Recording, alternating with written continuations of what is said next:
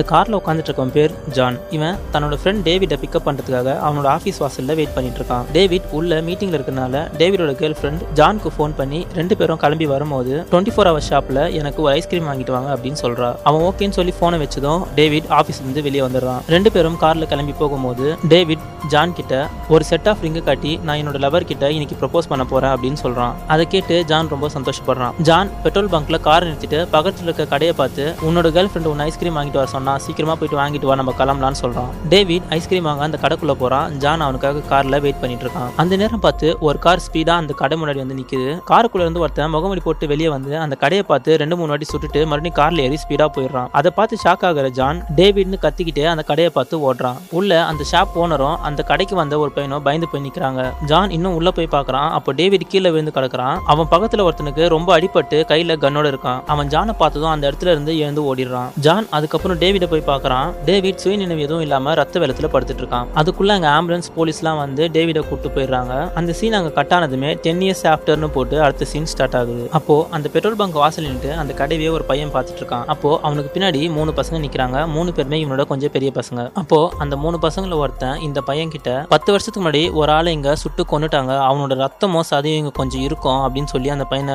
பயன்படுத்துறான். அந்த பையன் பயந்துட்டு நிக்கும் போதே அந்த பையனோட கையை பிடிச்சி முறுக்கி உள்ள போயிட்டு ஒரு பான் மேகசினை திருடிட்டு வர சொல்கிறாங்க அந்த பையனோட பேக்கை பிடிங்கி வச்சிருக்கிறதுனால இவனும் வேற வழி இல்லாமல் அந்த கடைக்கிட்ட போகிறான் இவன் பயந்துட்டு அந்த கடை வாசலில் போய் நிற்கிறான் அந்த நேரம் பார்த்து பின்னாடி அவங்க அம்மா காரில் வந்துடுறாங்க. நிக்கோ நீ இங்கே என்ன பண்ணிட்டு இருக்க? நான் உன்னை ஸ்கூலில் திருட்டு வரேன் அப்படின்னு சொல்கிறாங்க அதுக்கப்புறம் நிக்கோ அவங்க அம்மா கூட காரில் வீட்டுக்கு போயிடுறான். இந்த விஷயத்த அந்த கடையோட ஓனர் பார்க்குறாரு அதோட அந்த சீன் அங்கே கட் ஆகுது. அடுத்த சீனில் ஹாஸ்பிட்டலில் டேவிடோட கேர்ள் ஃப்ரெண்ட் ஆண்ட்ரியாவும் ஜானும் ரொம்ப டென்ஷனோட வெயிட் பண்ணிட்டு இருக்காங்க. இந்த சீன் பத்து வருஷத்துக்கு முன்னாடி நடக்கிற சீன் அதாவது டேவிட் சுடப்பட்டு ஹாஸ்பிட்டல் தூக்கிட்டு போனதுக்கு அப்புறம் நடக்கிற சீன்ஸ் இந்த படம் பத்து வருஷ கேப்ல இருவேறு காலகட்டங்கள்ல நடக்குது. ஆண்ட்ரியாவும் ஜானும் வெயிட் பண்ணிட்டு இருக்கும்போது டேவிடோட பிரதர் வந்து டேவிட் இன்னும் நம்மளை விட்டு போகல அவன் கோமால தான் இருக்கான் அப்படின்னு சொல்றான். ஆண்ட்ரியா உடனே டேவிட போய் பாக்குறா. அடுத்த சீன் நிக்கோலஸோட ஸ்கூல்ல நடக்குது. நேத்து நிக்கோலஸ் பான் மேகசைனை எடுக்காம போயிட்டதுனால அந்த மூணு பசங்களும் நிக்கோலஸை அடிக்கிறாங்க. அதை நிக்கோலஸ்க்காக வெயிட் பண்ணிட்டு இருக்க அவங்க அம்மா பார்த்துட்டு ஓடி வராங்க. அதை பார்த்துட்டு அந்த மூணு பசங்களும் ஓடிடுறானுங்க. அவங்க அம்மா பிரின்சிபல் கிட்ட கம்ப்ளைண்ட் பண்ணலான்னு போகும்போது நிக்கோலஸ் வேண்டான்னு தடுத்துடுறான். கார்ல வரும்போது அவங்க அம்மா நீ எல்லாத்துக்கும் பயப்படக்கூடாது. நீ உன்னை காப்பாத்திக்க கத்துக்கணும் நீ எல்லாம் பிரச்சனையும் எதிர்த்து சண்டை போடணும் அப்படின்னு சொல்லி அவனுக்கு அட்வைஸ் பண்ணிட்டு வராங்க. அப்போ அந்த பெட்ரோல் பங்க்ல பெட்ரோல் போட காரை நிறுத்திட்டு நிக்கோலஸ் கிட்ட காசு கொடுத்து உள்ள போயிட்டு உனக்கு தேவையான மில்க் ஷேக்கை வாங்கிக்கோ அப்படின்னு சொல்றாங்க. கடைக்குள்ள வர நிக்கோலஸ் தனக்கு தேவையான ஒரு கார்ட்டூன் புக்கை வாங்கிக்கிட்டு அந்த ஷெல்ஃப்ல இருக்க பான் மேகசினை எடுத்து தன்னோட ஷர்ட்குள்ள மறைச்சு வச்சுக்கிறான். அதை சிசிடிவியில் கவனிச்சிடுறாரு அந்த கடையோட ஓனர் அவங்க கிட்ட வந்து திருடுறது தப்புன்னு சொல்லி அட்வைஸ் பண்ணி அந்த புக்கை எடுத்து வச்சிடுறாரு. அப்போ அந்த ஷாப் ஓனர் நிக்கோலஸ் ஷர்ட்ல இருக்க ஒரு கார்ட்டூனை கவனிக்கிறாரு. அதை பார்த்ததுமே உனக்கு என்ன ஏஜ்னு கேட்கறாரு நெக்ஸ்ட் வீக் வந்தா எனக்கு பத்து வயசு ஆக போகுதுன்னு சொல்றான் நிக்கோலஸ். அவனோட ஷோல்டர்ல கை போட்டு அவனுக்கு அட்வைஸ் பண்ணிட்டு கவுண்டர் கிட்ட கூட்டு வராரு. இதை வெளியே நிக்கிறவங்க அம்மா பார்த்துட்டு கடைக்குள்ள வராங்க. இதை பத்தி அம்மா கிட்ட எதுவும் சொல்லாதீங்க நிக்கோலஸ் சொல்லும் போது அந்த ஓனர் ஓகேன்னு சொல்றாரு. அதுக்கப்புறம் நிக்கோலஸ் அவனை கார்ட்டூன் புக்குக்கு பே பண்ணிட்டு அவனை கூப்பிட்டு போயிடுறாங்க. அடுத்த சீன்ல ஆண்ட்ரியாவும் ஜானும் ஹாஸ்பிட்டல் கேண்டீன்ல உட்காந்து பேசிட்டு இருக்காங்க. ஒரு மேஜர் ஆப்ரேஷன் பண்ணா டேவிட் கோமால இருந்து வெளியே வரதுக்கான வாய்ப்பு இருக்குன்னு டாக்டர் சொன்னதா ஆண்ட்ரியா சொல்றா. அவங்க பேசிட்டு இருக்கும்போது ஆண்ட்ரியாவுக்கு ஃபோன் வரதுனால ஃபோன் எடுத்துட்டு ஆண்ட்ரியா பேச போயிடுறா. ஆண்ட்ரியா எழுந்து போனதும் ஜான் பக்கத்துல இருக்க ஒரு நியூஸ் பேப்பரை பாக்குறான் அதில் டேவிட் சுடப்பட்ட நியூஸ் போட்டிருக்கு. அதை படிச்சு பார்க்கும்போது தான் ஒரு விஷயம் தெரிய வருது. முப்பத்தி ரெண்டு வருஷத்துக்கு முன்னாடி அதே இடத்துல ஒரு டெரரிஸ்ட் அட்டாக் நடந்திருக்கு அப்படின்னு போட்டிருக்கு. அந்த நியூஸை இன்னும் டீட்டெயிலாக படிச்சு பார்க்குறான். ரெண்டு டெரரிஸ்ட் வந்து அந்த இடத்துல ஷூட் அவுட் பண்ணும்போது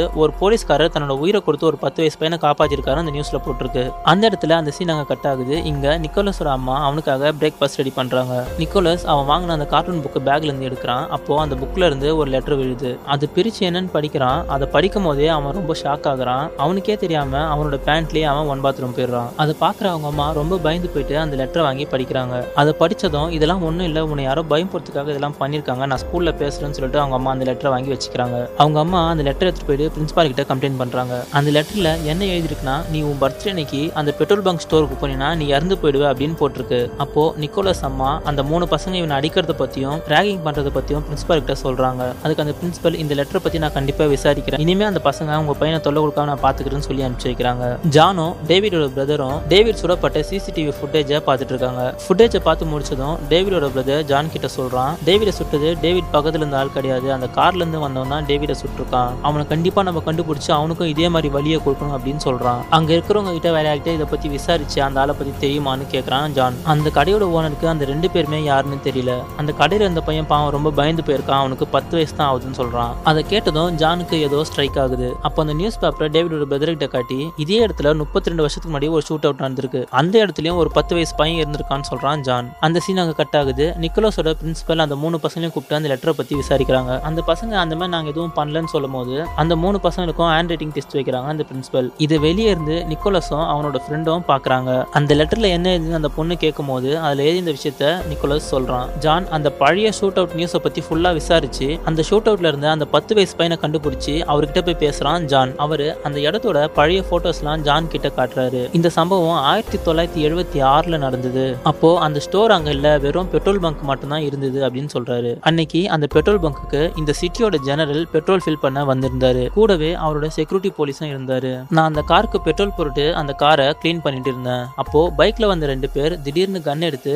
அந்த கார்ல இருந்து ஜெனரலை பார்த்து சுட ஆரம்பிச்சாங்க. அவங்க சுட்ட புல்லட் என் மேலேயும் விழு இருந்தது அப்போ அங்க இருந்து செக்யூரிட்டி போலீஸ் குறுக்கால வந்து என்னை காப்பாத்திட்டாரு அப்படின்னு சொல்றாரு. அப்போ ஜான் சொல்றான் என் ஃப்ரெண்ட் ஃப்ரெண்டையும் அதே இடத்துல ரெண்டு நாளைக்கு முன்னாடி சுட்டாங்க. அப்போ அந்த கடையில ஒரு பத்து வயசு பையன் இருந்தான். ரெண்டு ஷூட் அவுட்டும் ஒரே இடத்துல நடந்திருக்கு.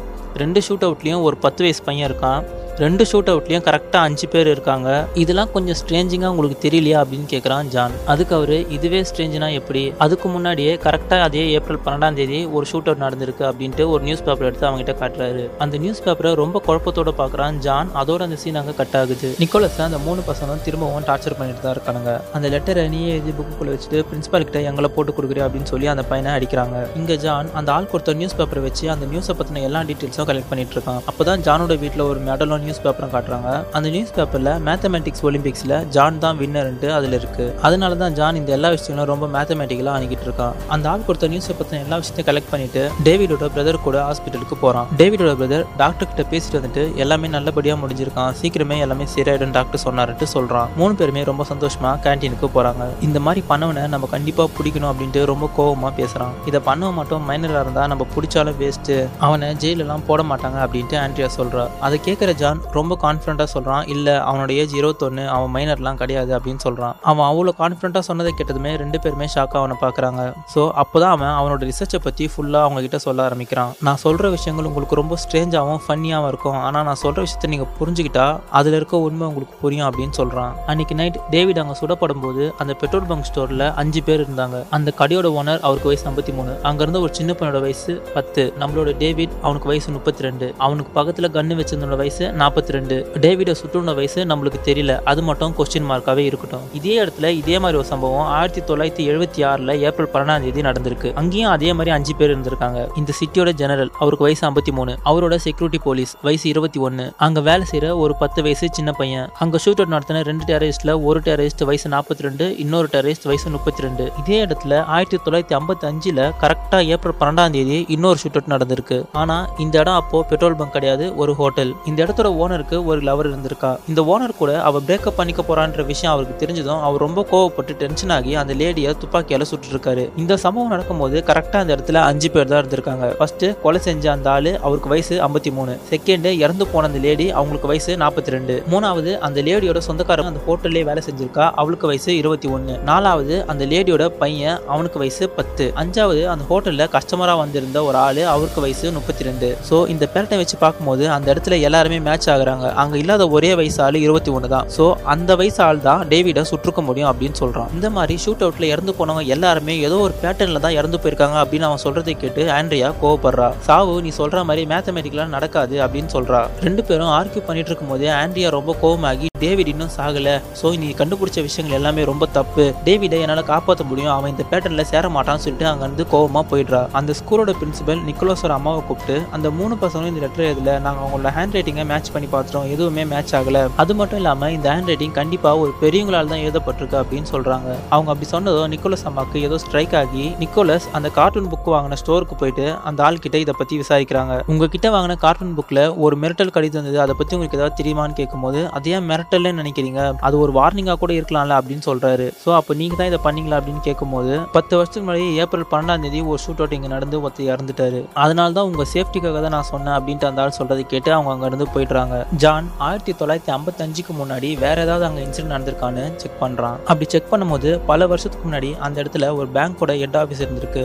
அந்த பேங்க்ல நடந்த ராபரியில சில பேர் துப்பாக்கியால சுடப்பட்டு இறந்துட்டாங்கன்னு நியூஸை கண்டுபிடிக்கிறான். அந்த பேங்க் ராபரியில இறந்த எம்ப்ளாயோட வயசு முப்பத்தி ரெண்டுன்னு போட்டிருக்கு. அந்த எம்ப்ளாயோட நேமை வச்சு விசாரிச்சு அந்த எம்ப்ளாய்க்கு ஒரு பையன் இருக்கிறத கண்டுபிடிக்கிறான். அந்த எம்ப்ளாயோட பையன் இப்போ ஒரு டாக்டரா இருக்கான்னு தெரிஞ்சுக்கிட்டு அந்த ஹாஸ்பிட்டலுக்கு போயிட்டு அவர்கிட்ட விசாரிக்கிறான். அந்த இன்சிடென்ட் பத்தி நியூஸ் பேப்பர்ல டீட்டெயில் எதுவும் போடல. அங்க நடந்த டீட்டெயில் பத்தி சொல்லுங்கன்னு அவங்க கேட்கும்போது அவர் ஆரம்பத்துல அந்த விஷயம் பற்றி சொல்ல மறுக்கிறாரு. அதுக்கப்புறம் ஜான் தன்னோட ஃப்ரெண்டு அங்கே சுடப்பட்டு இறந்ததுனால தான் இதை பற்றி விசாரிக்கணும்னு சொன்னதுக்கப்புறம் அவர் ஒரு லேடியோட நம்பர் கொடுத்து அங்கே போய் விசாரிங்க உங்களுக்கு ஃபுல் டீட்டெயில் கிடைக்கும் அப்படின்னு சொல்லி அனுப்பிச்சு வைக்கிறாரு. அடுத்த சீனில் நிக்கோலஸ் கிளாஸில் இருக்கான். ஆனால் அவன் கிளாஸை கவனிக்காம அந்த லெட்டரை பற்றி யோசிச்சுட்டு இருக்கான். அதை கவனிக்கிறான் அவனோட ஃப்ரெண்ட் அவன்கிட்ட வந்து அந்த வார்னிங்கை பற்றி நீ யோசிச்சுட்டு இருக்காது. அந்த வார்னிங் உனக்கு மட்டும் வரல. நம்ம கிளாஸில் இன்னொரு பையனுக்கும் வந்திருக்கு. அவனுக்கும் ஏப்ரல் டுவெல்த்து தான் பர்த்டே அப்படின்னு சொல்கிறான் அந்த பையனுக்கும் லெட்டர் வந்துதான்னு கேட்கும்போது அவனுக்கு லெட்டர்லாம் வரல. அவன் பிறக்கும் போதே ஹாஸ்பிட்டலுக்கு ஒரு ஆள் ஓடி வந்து உங்கள் பையனுக்கு பத்து வயசு ஆகும்போது அந்த ஸ்டோருக்கு அமிச்சிடாதீங்க. அவன் உயிருக்கு ஆபத்து இருக்குன்னு சொல்லியிருக்காரு. அதனால அவனோட பர்த்டே அன்னைக்கு அவனை ஸ்கூலுக்கு அனுப்ப மாட்டேன்னு அவங்க அம்மா என்கிட்ட சொன்னாங்கன்னு சொல்றா. அதை கேட்டதான் அவன் இன்னும் பயந்து போயிட்டு அந்த கிளாஸ் விட்டு எழுந்து போயிடுறான். அதுக்கப்புறம் வீட்டுக்கு வர நிக்கோலஸ் கிட்ட அவங்க அம்மா நீ இந்த மாதிரி பயந்துட்டே இருந்தீங்கன்னா உன் லைஃப்ல நீ எதுவுமே பண்ண முடியாது. உன் பர்த்டே அன்னைக்கு கண்டிப்பா நம்ம அந்த கடைக்கு போறோம். அங்க எதுவுமே நடக்க போறது இல்லை. நீ வேணா பாரு. உன்னோட பயத்தை போக்குறதுக்கு இதுதான் உனக்கு கிடைச்ச சான்ஸ் அதை யூஸ் பண்ணிக்கோ அப்படின்னு அவங்க சொல்றாங்க. ஆனா நிக்கோலஸ் சொல்றான் அந்த கடைக்கு போக மாட்டேன். என் கிளாஸ்லயும் ஒரு பையனுக்கு இதே மாதிரி நியூஸ் வந்திருக்கு. அவங்க அப்பா அம்மா அவனை அன்னைக்கு ஸ்கூலுக்கே அனுப்ப மாட்டேன் அப்படின்னு சொல்லியிருக்காங்க. ஆனா நீங்க என்ன இந்த மாதிரி பண்றீங்கன்னு சொல்லிட்டு அங்க வந்து கோபமா போயிடுறான். ஜான் அந்த டாக்டர் கொடுத்த அட்ரஸை வச்சு போய் பார்க்கறான். அது ஒரு ஹோல்டேஜ் ஹோம் அந்த ஹோம்ல இருக்க ஒரு பாட்டி போய் பார்க்கறான். அவங்க கிட்ட அந்த இடத்துல என்ன இன்சிடென்ட் நடந்ததுன்னு விசாரிக்கிறான். அப்பதான் அந்த பாட்டி அந்த விஷயத்தை பத்தி சொல்ல ஆரம்பிக்கிறாங்க. அந்த இன்சிடென்ட் நடக்கும்போது எனக்கு ரெண்டு வயசு. எங்க அப்பா அப்போ மிலிட்ரியில ஆப்பிரிக்கன் வார்ல இருந்தாரு. அந்த வார் முடிச்சுட்டு வரும்போது எங்க அப்பாவுக்கு நிறைய வைரஸ் ஃபீவர்லாம் இருந்தது. அதுல ஒரு ஃபீவர் எனக்கு வந்துடுச்சு. அந்த வைரஸ் குழந்தைங்களை ஈஸியா கொண்டுடும்ன்றதுனால நான் சாவுற நிலைமையில இருந்தேன். என்னை பெரிய ஹாஸ்பிட்டல் கூட்டு போயிட்டு செலவு பண்றதுக்குலாம் எங்க அப்பா கிட்ட காசு இல்ல. அதனால அங்க இருக்க ஒரு பேங்க்ல எங்க அப்பா லோன் கேட்டாரு. எங்க கிட்ட எந்த ப்ராப்பர்ட்டியும் இல்லைன்றதுனால லோன் தர மறுத்துட்டாங்க.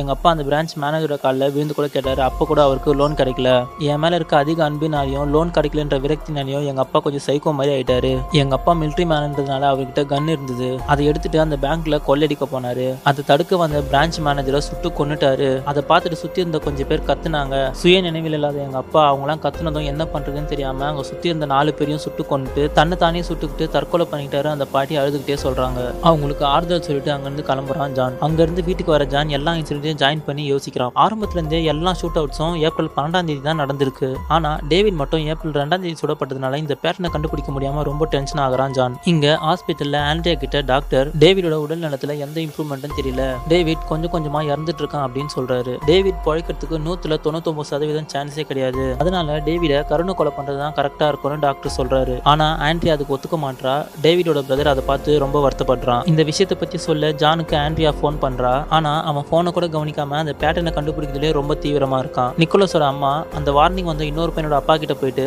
நிக்கோலஸ் சொன்னது உண்மையான்ட்டு விசாரிக்கிறாங்க. ஆனா அவரு நீங்க என்ன சொல்றீங்கன்னு எனக்கு ஒண்ணுமே புரியல. அவன் பர்த்டே அன்னைக்கு அவன் ஹாஸ்பிட்டல் போற வேலை இருக்கு. அதனால தான் அவன் லீவ் போறான் அப்படின்ட்டு சொல்றாரு. அவங்க அம்மா நிக்கோலஸ் கிட்ட வந்து நீ சொன்னது எதுவுமே உண்மை கிடையாது. நீ இதே மாதிரி எதனா நினைச்சு பயந்துட்டே இருந்தா நீ கடைசி வரைக்கும் வாழ்க்கையில பயந்துட்டு தான் இருப்பன்ட்டு அவன் மேல கோவப்படுறாங்க. இங்க ஜான் அந்த பேரட்டை பத்தி யோசிச்சு யோசிச்சு தூங்காம கொள்ளாம ரொம்ப டிப்ரெஸ்ட் ஆகி கடைசியா ஒரு வழியா ஏதோ கண்டுபிடிச்சு வச்சிருக்கான். அந்த நேரம் பார்த்து ஆண்ட்ரியா ஜான் வீட்டுக்கு வரா ஜான் கிட்ட டாக்டர் சொன்ன விஷயத்த சொல்லி நாளைக்கு டேவிட கருணை கொலை பண்ண போறாங்களா அப்படின்னு சொல்றா. அப்போ ஜான் டேவிட் சாக போறான்றது கூட மறந்துட்டு அப்ப அந்த பேட்டர்ன் கரெக்ட் தான். நாளைக்கு ஏப்ரல் பன்னெண்டு. நாளைக்கு தான் டேவிடோட உயிர் போக போகுதுன்னா அந்த பேட்டர்ன் இன்னும் ஆக்டிவா தான் இருக்கு அப்படின்னு சொல்லிட்டு ஆண்ட்ரியா கிட்ட டீட்டெயிலா சொல்ல ஆரம்பிக்கிறான். எல்லா இன்சிடென்ட்டுமே ஏப்ரல் பன்னெண்டாம் தேதி தான் நடந்திருக்கு. அந்த மிலிட்ரி மேன் அந்த பேங்க்ல இருந்த நாலு பேரை கொண்டுட்டு தானும் சுட்டுக்கிட்டு செத்துட்டு இருக்காரு. மொத்தம் அஞ்சு பேர். அங்க இருந்த அஞ்சு பேரோட வயசும் மத்த இன்சிடென்ட்ல இருந்த அஞ்சு பேரோட வயசு கூட ஒத்து போகுது அந்த மிலிட்ரி மேன் தற்கொலை பண்ணிட்டு செத்ததுக்கு அப்புறம் எக்ஸாக்டா நாற்பத்தி ரெண்டு வருஷம் கழிச்சு நாற்பத்தி ரெண்டு வயசு பொம்பளை சுட்டு கொலை செய்யப்படுறா. அதுக்கப்புறம் இருபத்தி ஒரு வருஷம் கழிச்சு இருபத்தி ஒரு வயசு ஒரு பையன் சுட்டு கொலை செய்யப்படுறான். அதுக்கப்புறம் முப்பத்தி ரெண்டு வருஷம் கழிச்சு முப்பத்தி ரெண்டு வயசான டேவிட் நாளைக்கு சாக போறான். இன்னும் இந்த டெத்தில் பேலன்ஸ் இருக்குது. பத்து வயசு பையன் மட்டும்தான். இன்னும் பத்து வருஷம் கழிச்சு பத்து வயசு சின்ன பையன் அதே கடையில் சாக போறான். அப்போ ஆண்ட்ரியா கொஞ்சம் கோவமாகி அப்போ செத்தவங்களே திரும்ப திரும்ப பிறக்கிறாங்க அப்படின்னு சொல்றியான்னு கேக்குறா. அதுக்கு ஜான் சொல்றான் அந்த மாதிரி இல்ல. ஒருத்தர் இறந்ததும் அந்த இன்சிடென்ட்ல இருந்த இன்னொருத்தர் பிறக்குறாங்க. அவங்க இறந்ததும் அந்த இன்சிடென்ட்ல இருந்து இன்னொருத்தர் பிறக்குறாங்க. இந்த மாதிரி இந்த பையனோட இந்த சர்க்கிள் முடிய போகுது. இன்னும் பத்து வருஷத்துல ஒரு பையன் சாக போறான்ற விஷயம் நம்மளுக்கு தெரிஞ்சிருச்சு. நம்மளால அந்த பையனை காப்பாற்ற முடியும் அப்படின்னு சொல்றான். அடுத்த நாள் காலையில நிக்கோலஸோட பர்த்டேக்கு அவங்க அம்மா கேக் வெட்டி விஷ் பண்றாங்க. இன்னைக்கு ஸ்கூல் முடிஞ்சதும் நான் வந்து உன்னை அந்த கடைக்கு கூப்பிட்டு போவேன். உனக்கு என்ன வேணுமோ அந்த கடையில நீயே போய் வாங்கு. நான் உன் கூடவே தான் இருப்பேன். உனக்கு எதுவும் ஆகாது. உன் பக்கத்திலேயே நான் இருப்பேன். நீ பயப்படாதுன்னு சொல்லி அவனுக்கு தைரியம் கொடுக்குறாங்க. அதுக்கப்புறம் நிக்கோலஸ் கிளம்பி ஸ்கூலுக்கு போறான். இங்க அடுத்த நாள் காலையில அதாவது ஏப்ரல் பன்னெண்டாம் தேதி ஜான் போன் எடுக்காதனால ஆண்ட்ரியா இவனுக்கு வாய்ஸ் மெசேஜ் அனுப்பிச்சிருக்கா. இன்னைக்கு மதியமா டேவிட அன்பிளக் பண்ண போறாங்க. நீ இந்த இடத்துல இருந்தா நல்லா இருக்கும்னு நான் நினைக்கிறேன் கொடுக்குறேன்னு சொல்லிட்டு ஜானுக்கு அன்னைக்கு பர்த்டேன்றதுனால அவனுக்கு விஷ் பண்ணி மெசேஜ் அமைச்சிருக்கா. அப்பதான் ஜான்க்கே ஞாபகம் வருது ஏப்ரல் பன்னெண்டாம் தேதி ஜானுக்கும் பர்த்டேன்னு ஜான் ஹாஸ்பிட்டலுக்கு வந்து ஆண்ட்ரியா கிட்ட டேவிட் கொடுக்க இருந்த கொடுத்து டேவிட் உங்ககிட்ட ப்ரொபோஸ் பண்ணலான்னு இருந்தா அதுக்குள்ள இந்த மாதிரி ஆயிடுச்சுன்னு சொல்றான் ஜான். ஆண்ட்ரியா அந்த ரெண்டு ரிங்கையும் வாங்கி டேவிட் கையில ஒன்று போட்டு அவ்வளோ ஒன்று போட்டுக்கிறா. அப்போ ஜான் டேவிட் கிட்ட வந்து என்னால உன்னை இந்த லைஃப்ல காப்பாற்ற முடியாம போயிடுச்சு. அடுத்த லைஃப்ல கண்டிப்பா உன்னை நான் காப்பாற்றுவேன்னு சொல்லிட்டு அங்கேருந்து ஸ்பீடா ஓடுறான். டேவிட் அன்பிளக் பண்ணும்போது கண்டிப்பா மெட்டர்னிட்டி வரல ஒரு குழந்தை பிறக்கும். அந்த குழந்தையோட பேரண்ட்ஸ் கிட்ட இன்ஃபார்ம் பண்ணிட்டா அந்த குழந்தைய சேவ் பண்ணலாம்னு சொல்லிட்டு அங்கேருந்து ஸ்பீடாக மெட்டர்னிட்டி வார்டுக்கு ஓடுறான். அப்பதான் அங்கே ஒரு ஆண் குழந்தை பிறகுது அந்த குழந்தையோட அப்பா அம்மா கிட்ட போயிட்டு உங்கள் பையனுக்கு பத்து வயசு ஆகும்போது அவன் அந்த பெட்ரோல் பங்க் கடைக்கு அமைச்சிடாதீங்கன்னு சொல்லி அவங்க பேரண்ட்ஸ் அலர்ட் பண்ணுறான் ஆனால் அங்கே இருக்க ஸ்டாஃப்ஸ்லாம் குழந்தை ஏதாவது பண்ணிட போகிறான்னு சொல்லிட்டு அங்க அவனை இழுத்துட்டு போயிடுறாங்க. ஜான் ஹாஸ்பிட்டல் இருந்து காரை ஸ்பீடாக ஓடிட்டு போயிட்டு அந்த பெட்ரோல் பங்க் கடை ஓனர் கிட்ட இன்ஃபர்மேஷன் சொல்லி அவரை அலர்ட் பண்ண பார்க்குறான் அந்த மாதிரி காரை ஸ்பீடாக ஓடிட்டு போகும்போது ரோட்ல ஒரு காரை லைட்டாக தட்டிடுறான். அந்த காரில் யார் இருக்காங்கன்னு பார்த்தா நிக்கோலஸோட அம்மா தான். அவங்க பிரசவத்துக்காக ஹாஸ்பிட்டலுக்கு அர்ஜென்ட்டாக போயிட்டு இருக்காங்க. டாக்டர் டேவிட அன்பிளக் பண்ணும்போது தான் கவனிக்கிறாரு. அவனோட பல்ஸ் ரேட்லாம் சீராகி ஓரளவுக்கு கரெக்டாக இருக்குது அப்போ அங்கே இருக்க எல்லாருமே ரொம்ப சந்தோஷப்படுறாங்க. ஆண்ட்ரியா சொல்கிறா டேவிட் அவ்வளோ சீக்கிரம் என்ன போயிட மாட்டான்னு சொல்லி சந்தோஷப்படுறா. நிக்கோலஸ் அம்மா அவனுக்கு ஆஃப்டர்நூன் ஸ்கூல் முடிஞ்சதும் அவனை பிக்கப் பண்ணிட்டு அந்த பெட்ரோல் பங்க் கடைக்கு போகிறாங்க எக்ஸாக்டாக அதே நேரம் பத்து வருஷத்துக்கு முன்னாடி ஜானும் அந்த பெட்ரோல் பங்க் கடைக்கு வந்து சேர்றான். அப்போ ரொம்ப பயந்து போயிருக்க நிக்கோலஸ்க்கு அவனோட அம்மா அவன் கையில் காசை கொடுத்து அந்த கடையில் போயிட்டு உனக்கு தேவையானதை வாங்கிட்டு நீ வா. நான் இங்கேயே தான் இருப்பேன். உனக்கு எதுவுமே ஆகாது. நீ இப்போ பயந்துனா எப்பவுமே பயந்துட்டு தான் இருக்கணும்னு சொல்லி அவங்க தைரியம் சொல்கிறாங்க நிக்கோலஸ் கிட்ட அவங்க அம்மா பேசிட்டு இருக்க அதே நேரம் அங்கே ஜானுக்கு ஆண்ட்ரியா கிட்ட வந்து ஃபோன் வருது. டேவிட் பொழைச்சிக்கிட்டான். டேவிட் அவ்வளோ சீக்கிரம் நம்ம விட்டு போக மாட்டான். ஆண்டியா சொல்றதை கேட்டு கரெக்ட் தான். சாக வேண்டியது டேவிட் கிடையாது. டேவிட் உயிரோடு இருக்கணும். சாக வேண்டியது நான் தான். சொல்லிட்டு அந்த கடைக்குள்ள போறான் ஜான். அதே நேரம் நிக்கோலஸும் உள்ள போறான். கடவுள போகும்போது அங்க இருக்க மிரரை ரெண்டு பேருமே பார்த்துக்கிட்டே போறாங்க. நிக்கோலஸ் உள்ள பயந்துக்கிட்டே போயிட்டு அவனுக்கு தேவையானதை உள்ள ஷாப்பிங் பண்ணிட்டு இருக்கான். அப்ப பக்கத்துல இருக்க ஒரு ஆளு ரொம்ப சந்தேகப்படுற மாதிரி அங்கேயும் இங்கேயுமா அலைஞ்சிட்டு இருக்கான். ஜான் அந்த கடைக்குள்ள போயிட்டு அந்த கடையில யார் யார் இருக்காங்கன்னு பாக்குறான் அந்த கடையோட ஓனர் இருக்காரு. ஒரு சின்ன பையன் இருக்கான். அதை பார்த்ததுமே ஜானுக்கு கொஞ்சம் சந்தேகம் வருது. இங்க ஏதோ நடக்க போகுதுன்ட்டு. அதனால அதனால உடனடியாக அங்கேருந்து ஒரு பேப்பர் பேனாவை எடுத்து என்ன நடந்தாலும் உன் பர்த்டே அன்னைக்கு அதாவது ஏப்ரல் பன்னெண்டாம் தேதி இந்த பெட்ரோல் பங்க் ஷாப்புக்கு மட்டும் வந்துடாதுன்ட்டு ஒரு லெட்டர்ல எழுதி ஒரு கவர்ல போட்டுடுறான். அதை எடுத்துட்டு வந்து அந்த கடை ஓனர் கிட்ட கொடுத்து அவர்கிட்ட அவசர அவசரமா எல்லா விஷயம் சொல்லி அவருக்கு புரிய வச்சு அவர்கிட்ட அந்த லெட்டரை கொடுத்து பத்து வருஷம் கழிச்சு ஒரு சின்ன பையன் இங்க வருவான். அவனை பார்க்கும்போது உங்களுக்கு என் ஞாபகம் வரும். அவங்ககிட்ட இந்த லெட்டர் தயவு செஞ்சு கொடுத்துருங்கன்னு சொல்றான். அவர்கிட்ட பேசிட்டு இருக்கும்போது பின்னாடி ஒரு இருபத்தோரு வயசு பையன் ஷாப்பிங் பண்ண வரான். அதை பார்த்ததுமே அவனுக்கு கன்ஃபார்ம் ஆகிடுது கண்டிப்பா நம்ம சாக போறோம்ட்டு இங்க நிக்கோலஸ் அவனுக்கு தேவையானதெல்லாம் எடுத்துட்டு பில் போட கவுண்டருக்கு போறான்.